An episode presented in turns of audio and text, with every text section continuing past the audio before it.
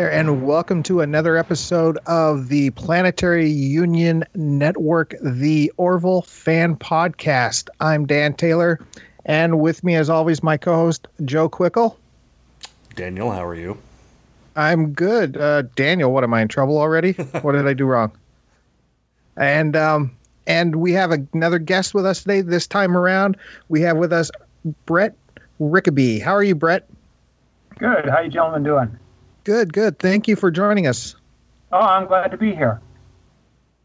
All right. Um, so for those of you that saw, let's see, that was the second episode, Command Performance. Brett was featured in there as what's uh Lurnek? Is that your official character's yeah, name there? Lurnek.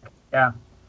Well, uh, initially uh, in the script, it was a spiny skinned alien, um, and then they they gave him a name.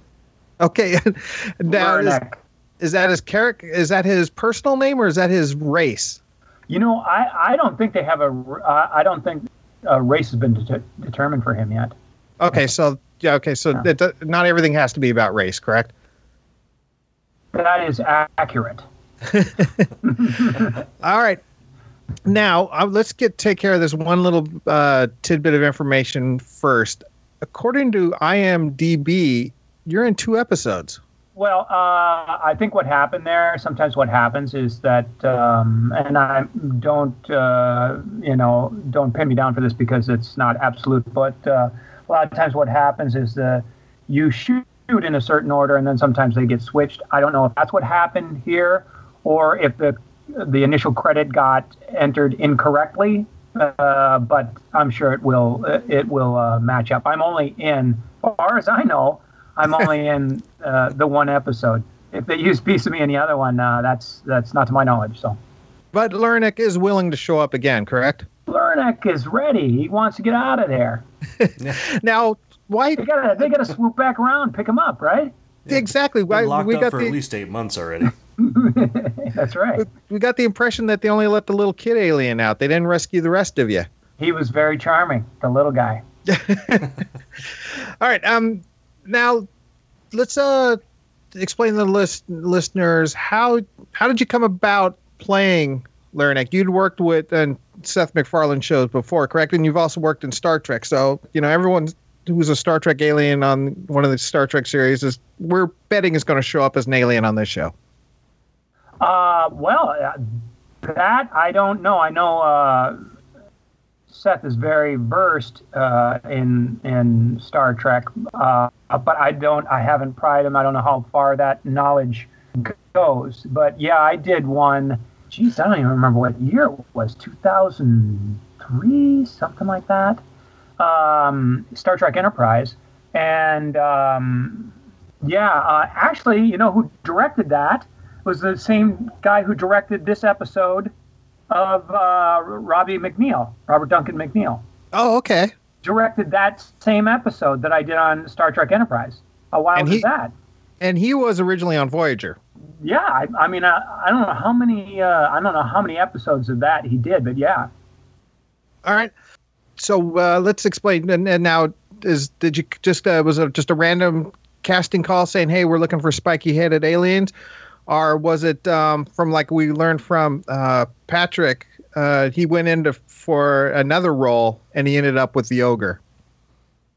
Oh well, um, yeah. I had worked. Uh, I worked with Seth before on A Million Ways to Die in the West. Uh, in the opening sequence, I was Charlie Blanche, uh, kind of that hard gristled, uh, you know, cowboy who had a showdown with him. And so I had a chance to work with him then and um, you know, apparently uh, he's happy enough with my work to uh, to hire me again. I I think I I initially went in.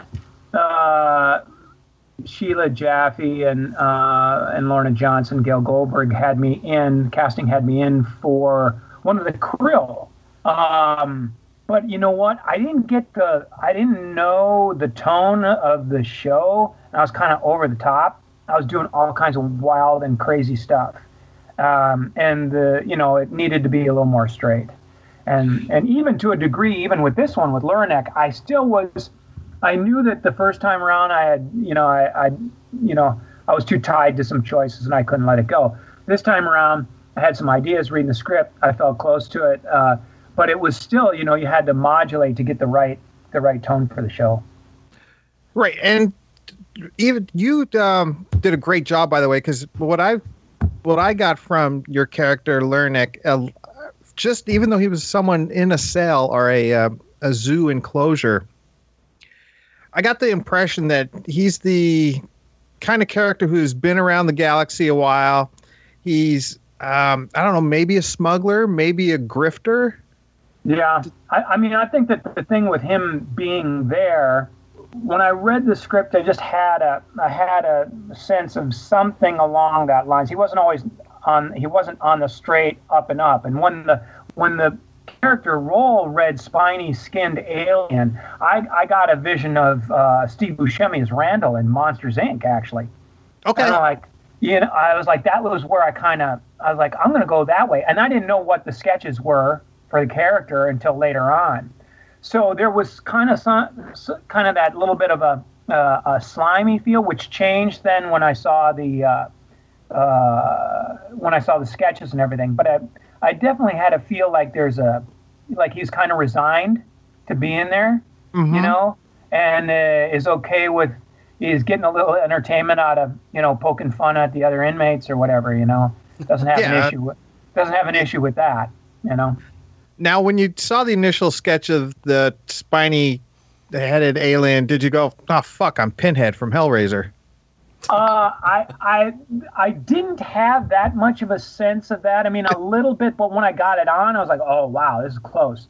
And when I was on the lot, a couple guys even, you know, they they thought it was a couple guys on the lot. I'm like, I didn't say anything, but I'm like, no, no, not that. I think I read a few places that, that uh, uh, maybe Reddit said uh, it's like Pinhead's cousin. Yeah, or you know, a lot of people are saying pufferfish too. pufferfish, which is kind of fun. You know, it'd be kind of cool, right? If he, you know, he gets he gets ticked off or something and he blows up. that would that would work really well in the show. Right? Um, just just kind of a little bit, you know, just inflates a little bit. It'd be kind of fun. I like because because compared to the um, alien that was on the other side from you, the big yeah. Sasquatch type thing, you're on the smaller side. So yeah, I would I would would work real well to have you just puff out. Yeah, I gets um, a little miffed and a defense out. mechanism. Right. Yeah. Um. Now you're more than welcome to come back for that second or third episode, right? Me? Yeah. Yeah. Oh, wow, I'll come back. I've actually, you know, I, not to get, I can't really what can I say? What can I not say? I, I can say that you know. Um, uh, I'll say this: I've I've been around. I've been around a couple other times for different or on a on a on a bail for um, to step in and help for other things that I can't talk about. Um, so I kind of feel like, uh, and I like it kind of like being a doctor on call with the show. You know, uh, if they need some help with something, I'm I'm really glad to chip in. I think, and I'm even more so now that I'm, you know, watching the show. It looks great. I think it's. I don't know uh, if there's much anything like it out there. Um, it's really. I, I don't. I still don't really even have a finger on it myself, but it's interesting to watch. I don't know how you guys feel about it. Uh, we feel comfortable enough about it to have a podcast. and trust me, we, I, we were kind of worried about it because, I mean, initially when you know the reviews came out for critic reviews and they they were not kind, but I just don't think they understood it. Fan uh, reviews have been amazing, and yeah, we both love the show, and it's right up my alley. I am very much a Star Trek kind of guy. I'm I'll be 50 in December, so I grew up on the original episodes. I watched Next Generation. I watched them all, um, and I'm I like the I like the humor, and we've talked about it before, and maybe you can shed some light on your thoughts about it. But this, and being and you and you have some experience with Star Trek before. This is yes, it is very much like Star Trek. It shares the same tropes and stuff and such. But wait, now I need a dictionary. but it comes across as more really more down to earth and more human, not to be cliche about a science fiction show, but just the way that humor is interjected into it and the dialogue, it you know, it's not the slapstick comedy that some people may have been thinking with Seth and Family Guy. And Yeah. but it's very for a science fiction show about quantum drives and aliens and such, it's very realistic. Yeah, yeah, I think so. I think that that's that's where he's that's where part of where he's he's aiming. Uh, um, you know, I think that uh, I'm just going to steal from something I heard him talking about when he was saying that, um, you know, that the humor comes more from the characters and from the from the situation, more from genuine, from a realistic. I mean, it's still there, but it's it seems as though um, everything's earned rather than that. How far can we go? How far can we go? You know, which is fun. That's fun too, and a different type of show. But uh, uh, I think that this thing, uh, you know, wants to find that blend between.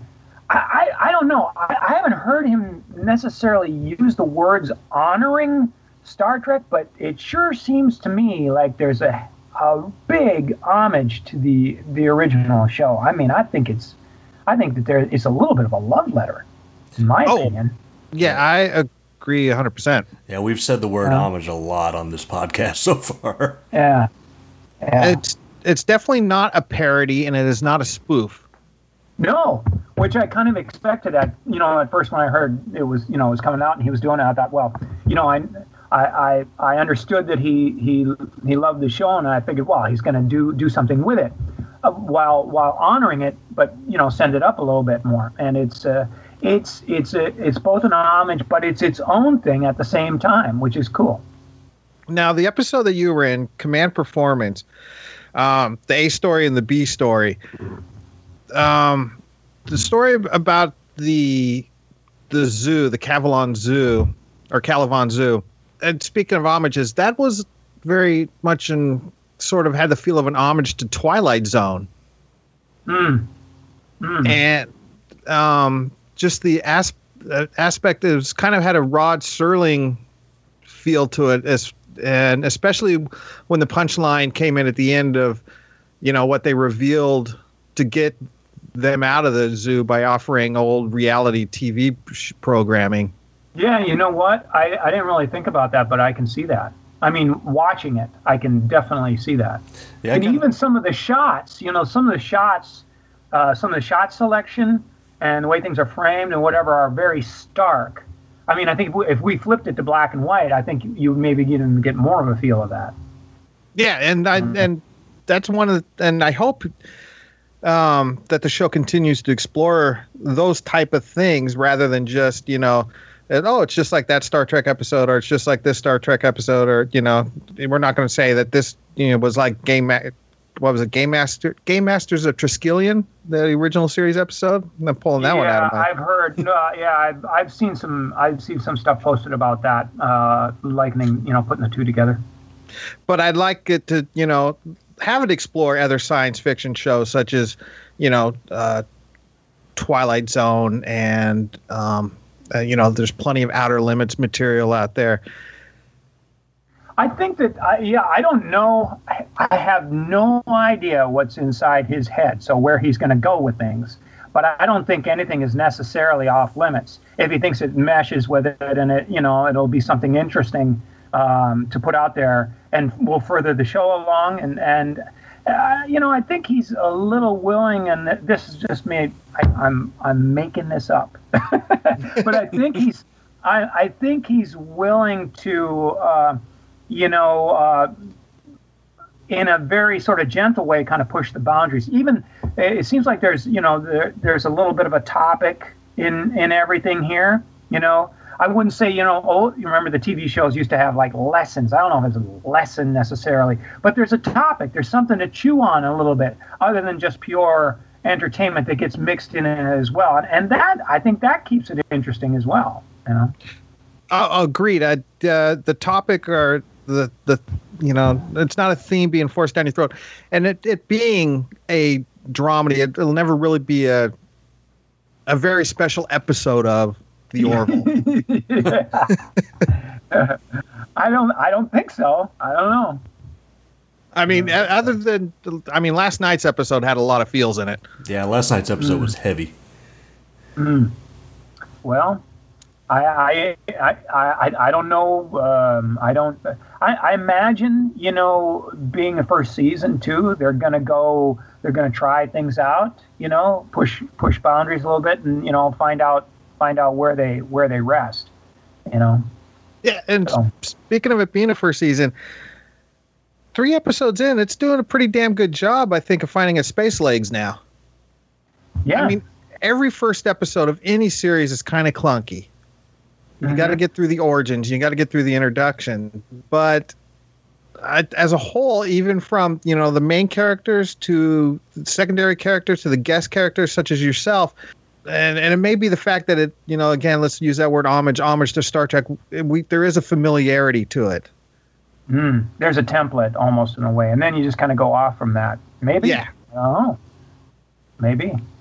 I mean, I it does. I, I would agree with you. It seems like uh, uh, it does seems like it, it's it's getting some legs, and um, and it does seem as though there's a genuine a genuine interest in it. Um, and I don't uh, I don't know. I mean, I think the numbers have been pretty good too, if I'm not mistaken. You know, considering you know where it started, things it's been up against, and now just switching to I don't know. Uh, do you know how? Uh, do you have any idea how the numbers were? It dropped night? it, it dropped a little bit last night. Um, because of the switch, maybe. yeah, just good. You know, it's a thirty switch from Sunday Thursday night. It didn't have the NFL um, yeah. lead in. I think they were Yeah. still. Uh, I think it was still number two in the ratings over Thursday. Oh, Yeah. pretty good. All right. Um, how long did you have to sit in that makeup chair? You know, the first time uh, I think it was just a little bit under two hours, and then after that it was about uh, in between an hour fifteen, an hour and a half. They had it down in different. Uh, you know, that particular one uh, was a couple of pieces, a couple separate pieces. You had the head, the skull, the back, you know, over the top of my head, in one piece, and then the face kind of came around. Oh, was it two? I had two cheekbone, two separate cheeks, and then the rest of the face you know, went over my nose. There's just a real thin strap over the bridge of my nose, and then a thin one underneath, very thin underneath. So that's why I think uh, you get you're able to to work much more subtly because it's it's I, I have a super elastic face anyway, so everything I do shows. But but the the the makeup itself was also very conducive to uh, expression, so you didn't have to w- really work that hard with it. So, but it, it was, you know, I, I thought that uh, yeah, they they got it on and off super quick and super easy. Oh, so so yeah, so you're more than willing to jump back in. Oh, I love that. Are you kidding me? I love that. I love sitting in the chair. I love the transformation. I love seeing other people do their work. I love the the, the time and the and the quiet and the process of kind of going through and seeing seeing it kind of come to life. You know, just checking things out. I love it. I love all that. I love it. All right, that's um, I don't know. I might. I don't know if I can handle it. Well, I'd have to shave my beard, so I'm not. I'm not in for it. Um, I guess that. Uh, I guess that covers it. Um, unless, uh, what do you have to pitch, Brett? You got anything coming up? Anything new? What do I have to pitch? Yeah, actually, uh, there's uh, there's a couple of things. I got a little film uh, that's in post right now uh, um, called "Where Sleeping Dogs Lie." I, I you know, they're just uh, it's. I know they had uh, working on uh, on a shoestring, you know, and but I, I get to do play a pretty out there lawyer. At least the look is kind of like a, a, a Vegas type of a Vegas type of lawyer, you know, uh, uh, too much color on the suit and uh, uh, comb over hairdo and big glasses, you know, and um, and uh, and then I have uh, another thing that I uh, a little pilot episode we shot of a of another thing called Broken Sidewalk, uh, which you know takes place in this uh, um, this little um, diner in uh, in the middle of nowhere, and a bunch of uh, interesting characters who who uh, hang out and work in this diner. And I'm the owner of the establishment. Who I pay my employees uh, uh, I uh, oh, I guess I can't. I can't tell that. Never mind. Scratch right. that. But we I, almost I had an exclusive. yeah. I, I, I, I do certain things. Let me say that to uh, for the benefit of my employees, so that my employees will like me. I'm that desperate of uh, of a of a loner. and, and that's uh, called Broken Sidewalk. yeah, broken sidewalk. Okay, so that sound- those are both, those are both in post. So we'll see we'll see what happens uh, as those things um, move further along. let me uh, th- say thank you again for uh, you know taking the time out to talk to our little um, humble Orville podcast. Oh, you guys Um, are going to become big news. We're hoping, we're hoping, and we will Have me on anytime. Uh, we would love to have you on, uh, especially uh, you know down down the road when we see some more episodes and get uh, get your thoughts on it and see uh, what you think of where it's going. Sounds good, guys. Very nice All to right. meet you. I appreciate it very much, and uh, we will talk to you later. All right. See you guys. Well, Brett was super nice guy. Yeah, absolutely. That was that was a fantastic interview. Really, really appreciate Brett being on. Um, we were so we're we're two for two now with uh, Patrick and Brett. Um, who who who are you gonna pull out for next week, there, Joe? Oh man, It's been all you uh, so far. don't know. You- yeah, you might have to pull out the next one. I we do have uh, we do have some some fairly big names that are in the pipeline, um, including at least one, if not two, that uh, are going to be on for their um, highlighted episode. and we've got confirmation. We have somebody who's not an actor on the show, but someone behind the scenes who will be joining us too. He's confirmed. We just got to figure out what episode he will be uh, on with us. So yeah, it's coming together. We're doing we're doing okay, Joe. Yeah, I think so. Um, so last night's episode. Um, Yeah, last night's If- episode. if you're listening, we record this on Friday, the day after the, the episodes air on Fox. Um, wow, uh, holy crap! Yeah, I had some feels. Okay, I'm gonna I'm I'm putting it out there. Complete full transparency here. I did not expect Seth MacFarlane's science fiction dramedy The Orville to have me crying by the third episode. yeah. I, I I was literally speechless by the end of it. There were tears and I mean, but I'm also the kind of guy that cries at the new Planet of the Apes movie, so maybe it's some of the brain, uh, brain injuries I've had in the past. But last night's episode about a girl was just heartbreaking. Yeah, I was really hoping that it was going to uh, turn out differently in the end. I really was, and it um, it, it it almost makes you angry. which it I think it should. Um, the subject matter that they dealt with, let's see, Bortus's child who was born hatched in the end of the last episode was born female, and of course they are a the Moclans are an all male race, and so the episode deals with the proposed sex change of an infant to better fit into the Moclan society. That's pretty heavy.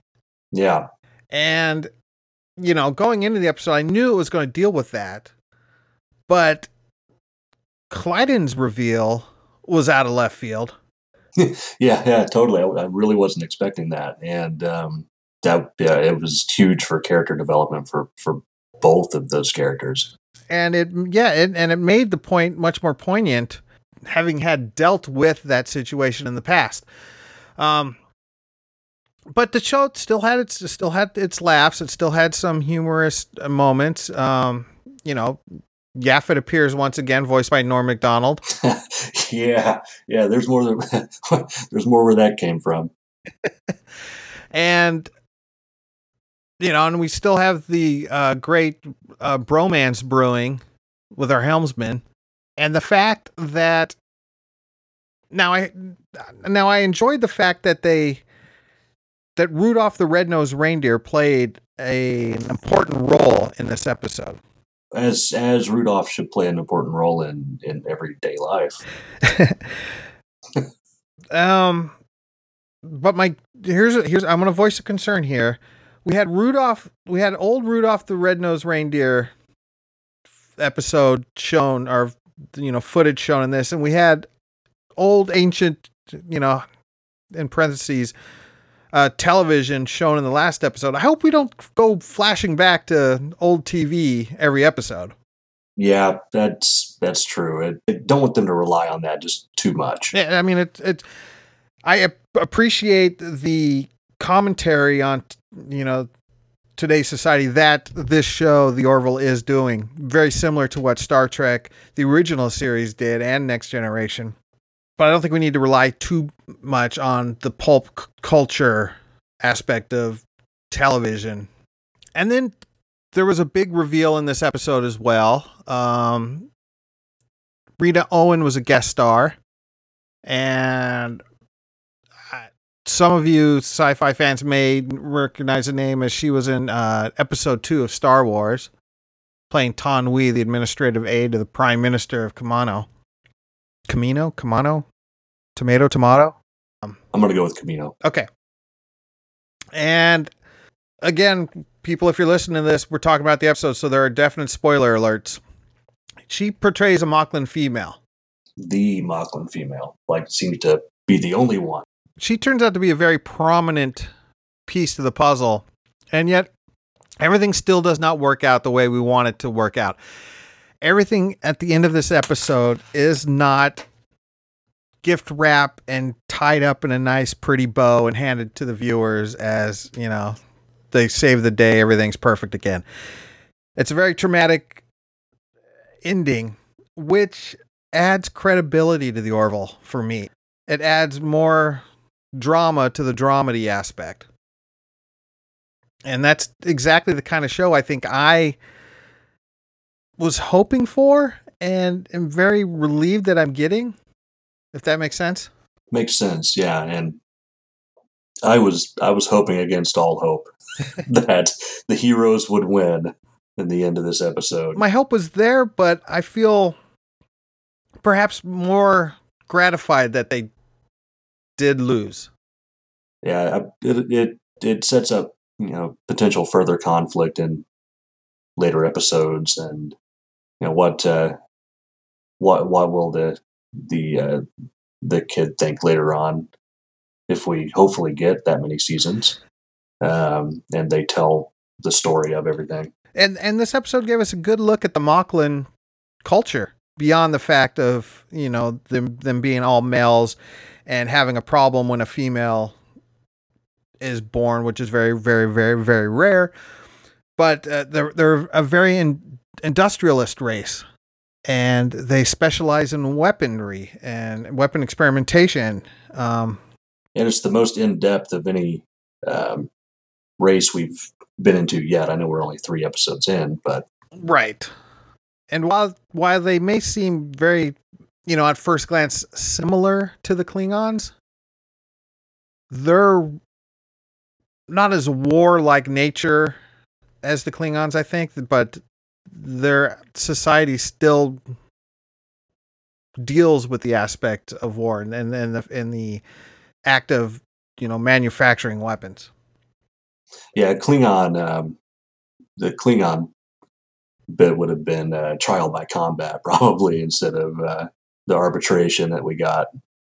yeah this was and the fact that it's a very industrialist society where they've covered the complete planet apparently with industry the fact that the Moclans are male is expanded upon by them being so industrialist being so arbitration so much into weapon manufacturing. Does that make sense? Yeah, rather than just being, you know, oh, we're warriors uh, with honor type of thing. right. Not, I'm not, I'm not bagging on Klingons. I love my Klingons. Qapla'. As I mentioned, I this episode hit me in the, hit me hard in the feels, and it may just be because I'm, a, you know, I'm a dad now with a 20 month old daughter. Whenever they showed scenes of her wrapped up in that little blanket and talking about her fate as to what sex she would eventually end up being, even though she was born female, it would break in my heart. So am I over overreacting there, Joe? Or No, I don't think you're overreacting. It I, I like I said earlier, is I I really you know, we should we we should feel that way. I, I believe it was written to to invoke those feelings and invoke that was almost depression, sadness, anger, just at the entire situation. I, it's just, yeah, I don't think you're wrong feeling that way. Okay, good because I recently gave up my therapist. And I didn't want to find a new one. um, I, I, think we have one actually. Uh, a, a, therapist that that might, that could come on for a few minutes per podcast, right? I mean, we've got we've got an ogre therapist, right? Oh, we we do. um, now we we mentioned that this uh this episode of especially uh, about a girl brought up the drama as far as the dramedy goes. Um, dramedy is kind of a term for television that has recently popped up, like maybe in the last decade or so. I don't I don't recall it really being used much, even though there were dramedies before then. Um, and it's the show has already been compared to a few, and um, but if you're not familiar with the term dramedy, it's it's exactly what it, it sounds like. It's a mixture of comedy and drama, or drama and comedy, and it's been there are probably more dramedy shows out there than than you realize. Um, first and foremost, I'm going to throw this out there: uh, Mash. Now, while it was in a sitcom format with a laugh track and everything, it dealt with very heavy, specific um, topics. I mean, war. We're talking about, and war is, is almost as heavy as it gets, but also dealt with other things such as racism and infidelity and other heavy topics. Now, I grew up watching MASH, and I, it, I think it was probably, I mean, it is one of the best shows ever on television. Uh, and it may have been toppled. I'm I'm gonna I'm breaking. I'm gonna say Breaking Bad is the best show ever on television, and it's not my favorite. I'll, we'll talk about my favorite later. But Mash Mash was a a highlight, not a highlight, even more than a highlight. It's paramount as far as television programming and dramedies go. Yeah, I completely agree with you, and I I didn't I believe MASH was still on for a few years after I was born, but I mean, I'm only 36, but I did watch reruns of MASH and syndication, and I'm actually uh, trying to um, to go through the episodes right now. It's just difficult finding them on any streaming service, so I just catch them on when they're on TV. Yeah, when I was a kid, Mash, my folks watched MASH all the time, and I remember it was on Monday nights at 9 p.m. And I remember when I finally hit the age where my bedtime shifted from nine o'clock to nine thirty, and I was able to watch Mash, and I was so ecstatic, so happy. Um, other dramedies from the past. Uh, I just came up with like a list of ten. Buffy the Vampire Slayer. That's a dramedy. You big Buffy guy?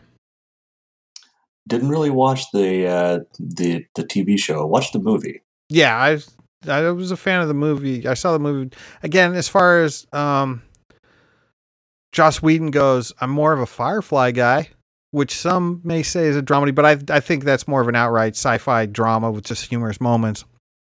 Um, Northern Exposure was a show back in the day. Are you, are you familiar with that one, Joe? I, I am. I, d- I did watch Northern Exposure. Uh, oh, okay. While it was while it was on, also that's reaching back for me. so I don't remember a whole lot about it. That when I think but. dramedy, that that one comes to mind. I mean, it's about a small town in Alaska that paid for the medical schooling of a doctor, so when he graduated, he could come up and be their doctor. And he's kind of a fish out of water type of situation. And, it, it was an hour long show and it had a dramatic situation, but the whole town was kind of quirky in a Twin Peaks kind of way without being um, as macabre as Twin Peaks. And uh, Orange is the New Black is probably that show. We didn't know if it was a comedy or a drama. It depended what episode you saw. Did you ever have you seen any of those? Have seen all all the episodes actually. Um, it's one of those that we uh, we tend to binge whenever Netflix puts out a new series. Uh, and that is a show that walks the dramedy tightrope. And I think for a while, uh, like an Emmy consideration, it was at one point considered a drama, then another point considered a comedy. So I don't know where they officially throw it in, but that is definitely a dramedy. The Wonder Years is another dramedy that comes to mind. And another one that I watched. And I just started rewatching those again. I think it's on Hulu or Netflix. Gilmore Girls. You seem like a Gilmore Girls kind of guy. Uh, my wife is a Gilmore Girls kind of girl, and she would be absolutely ecstatic to hear us talking about this right now.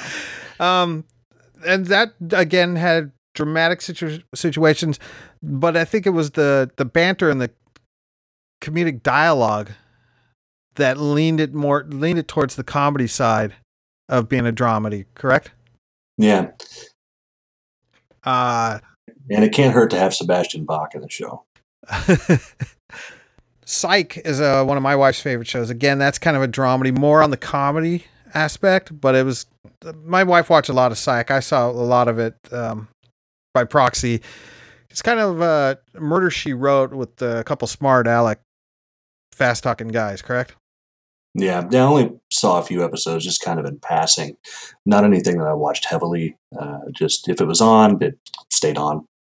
Uh, another another dramedy was a monk. Do you see any of those? Yeah, Monk was a great show. It was. Um, what was that actor's name? Shalhoub. Tony Shalhoub. Tony Shalhoub won. I don't know how many Emmys for that in the comedy uh, category, best actor. But yet it was a, again sort of a murder she wrote type of situation where he solved a murder every other episode. So it really wasn't an outright comedy. Uh, I think a show way back in the past, we're talking in the 80s, that you probably have no idea about, Moonlighting. I, I do know I do know a little bit about this. It was uh, I, I I know it was, I, I I want to know I know it in my head that it's Cybill Shepherd's in this. Cybill Shepherd and a young unknown actor, Bruce Willis, who had hair at the time.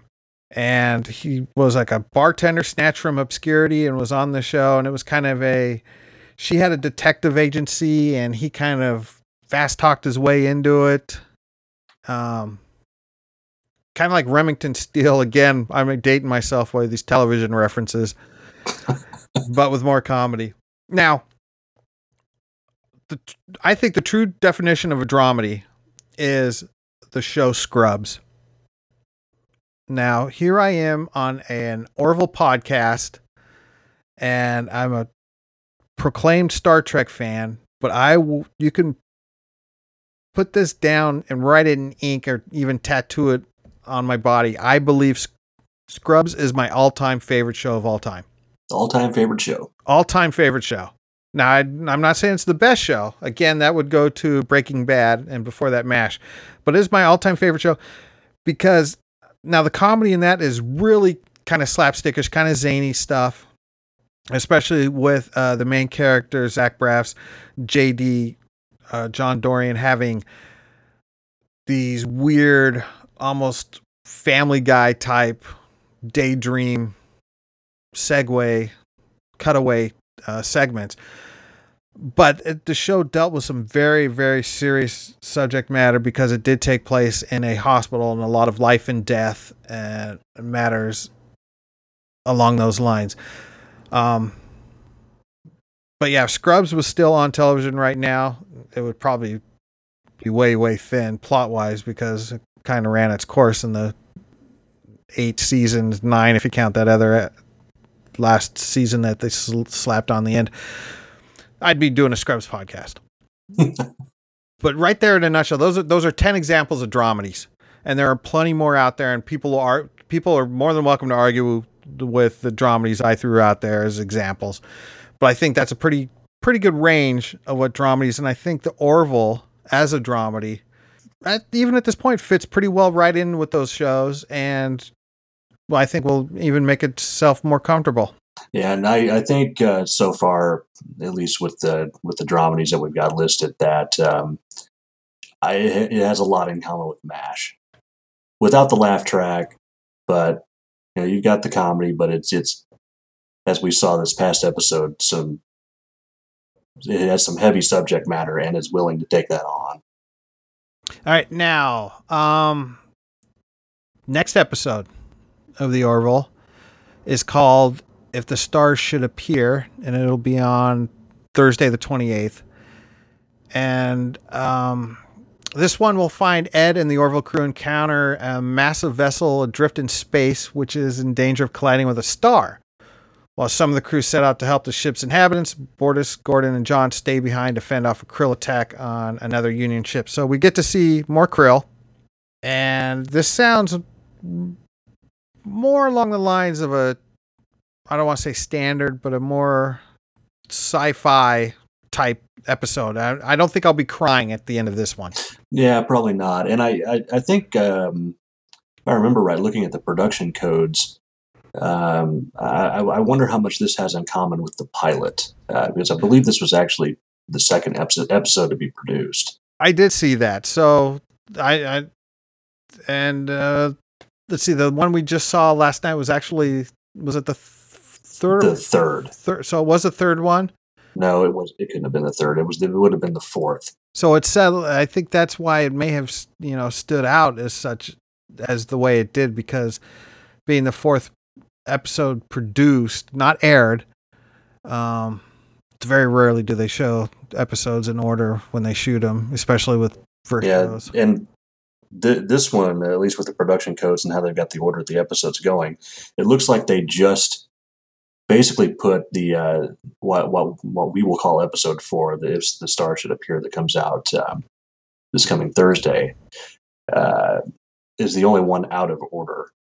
There's there was the pilot, then um, command performance, and about a girl, and then if the star should appear, and then the rest are, you know, five through thirteen are in their production order At this point.